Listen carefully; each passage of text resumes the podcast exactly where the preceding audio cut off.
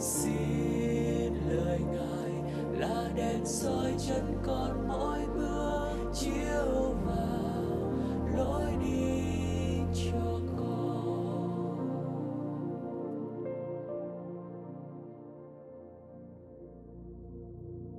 Mến chào quý thính giả. Từ ban đầu, đức tin nơi Đức Chúa Trời của cơ đốc giáo luôn là một kiểu đức tin đến từ sự nhận biết bên trong về những gì hiện hữu bên ngoài, đem lại sự biến đổi thế giới quan, hành vi và nếp sống của một người tin nhận Chúa. Đó là sự nhận biết Đức Chúa Trời có một và thật, sự nhận biết Đức Chúa Giêsu Christ là đấng đã đến để chết vì tội nhân và đã sống lại. Sự nhận biết thế giới hữu hạn và chóng qua sự nhận biết con người tội lỗi và chỉ có thể nhận được sự cứu rỗi sự bình an và năng lực sống nhờ ân sủng của Đức Chúa Trời, đức tin nơi Chúa Cứu Thế Giêsu và sự bước đi trong Đức Thánh Linh. Chính đức tin là khởi nguồn của công cuộc tìm kiếm tri thức đích thực đối với người cơ đốc. Cũng vì lẽ đó mà các bậc tiền nhân trong truyền thống đức tin cơ đốc đã nhận ra một sự song hành tất yếu của đức tin và sự hiểu biết – như triết gia và thần học gia Anselm ở Canterbury vào thế kỷ thứ 11 đã khẳng định, Fides Quaerens Intellectum, nghĩa là đức tin tìm kiếm sự hiểu biết. Trong tinh thần đó, khối thanh niên xin giới thiệu đến quý vị loạt bài đọc ngắn tìm hiểu thuật ngữ thần học quan trọng trong đức tin cơ đốc.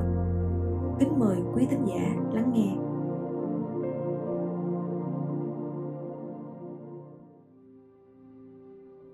đâu là điều quan trọng nhất trong đời sống của người cơ đốc câu trả lời phải lẽ là sống một cuộc đời công chính trước mặt đức chúa trời về sự vinh hiển của ngài. Ý tưởng đó được gói gọn trong một cụm từ tiếng latin corum deo nghĩa là trước mặt đức chúa trời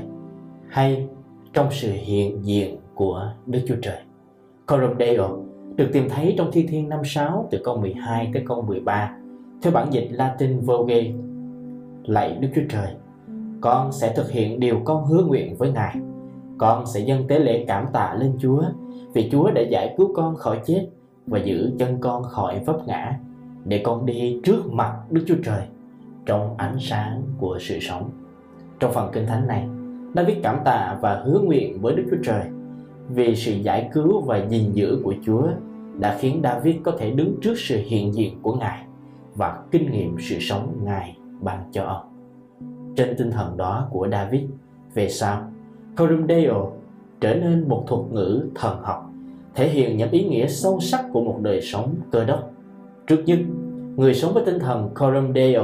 là người nhìn thấy ân sủng Chúa trên đời sống của mình. Tội lỗi đã làm con người đánh mất mối liên hệ với Đức Chúa Trời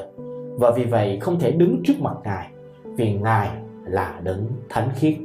Con người phải nhận không chỉ sự chết về mặt thể xác mà còn là sự chết đời đời của tâm linh xa cách Đức Chúa Trời. Tuy nhiên, bởi ân sủng của Đức Chúa Trời, con người được phục hòa với Ngài để trở lại trong mối liên hệ với Ngài khi đáp ứng bằng đức tin nơi công lao cứu chuộc của Chúa cứu thế.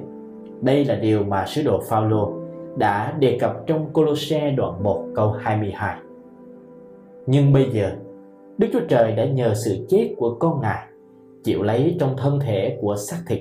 mà khiến anh em hòa thuận đặng làm cho anh em đứng trước mặt ngài cách thánh sạch, không vết, không chỗ trách được. Bởi ân sủng, chúa khiến chúng ta được đứng trước mặt ngài. Ân sủng chúa không chỉ kéo một người ra khỏi sự chết, mà còn tiếp tục gìn giữ đời sống ấy khỏi những vấp ngã, để có thể tiếp tục được đứng trước sự hiện diện của ngài.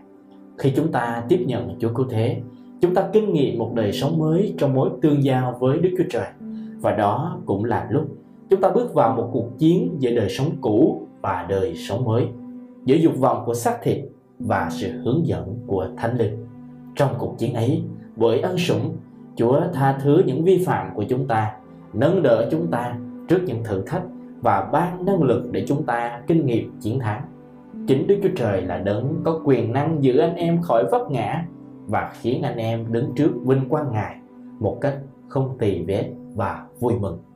Jude câu 24 Bởi ân sủng, Chúa giữ chúng ta được đứng trước mặt Ngài. Tinh thần Coram Deo đem chúng ta đến đời sống cẩn trọng và bước đi trong sự sáng nhờ ân sủng của Chúa.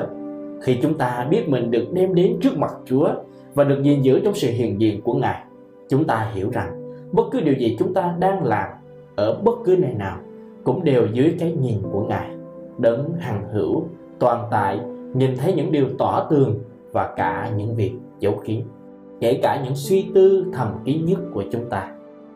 Khi chúng ta ở tại nhà, trong các mối liên hệ gia đình hay sống ở các khu nhà trọ, ký túc xá, khi chúng ta đi học ở trường, đi làm ở công sở, sinh hoạt tại nhà thờ, hay đi chơi, đọc sách, xem phim, nghe nhạc, chơi game, trò chuyện với bạn bè, khi chúng ta tính toán những dự định tương lai, suy tư về những lý luận ý nghĩa trong đời sống hiện tại,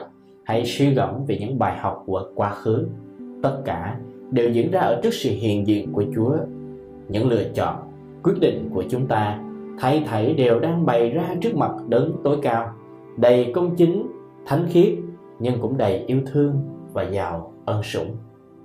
Trong nhận thức về ân sủng Chúa, tinh thần Coram Deo cũng đem chúng ta đến với đời sống biết ơn và vì sự vinh hiển Chúa. Chúng ta ý thức sự hiện diện của Đức Chúa Trời và sống dưới quyền tể trị của Đức Chúa Trời, không phải vì sợ bị trừng phạt. Chúa đã đối đãi với chúng ta bằng ân sủng và vì thế chúng ta nhận ra rằng không có mục tiêu nào cao hơn là sống cho Ngài và làm vinh hiển danh Ngài. Mỗi giây phút trong đời sống của chúng ta là những của lễ sống động được dâng lên Chúa trong tinh thần tôn thờ và biết ơn. Như vậy, Coram Deo chỉ vì một đời sống nhận biết ân sủng Chúa để sống trọn cuộc đời của mình trong sự hiện diện của Đức Chúa Trời, dưới quyền tế trị của Đức Chúa Trời và vì sự vinh hiển của Đức Chúa Trời. Đó chính là điều quan trọng nhất của đời sống người cơ đốc.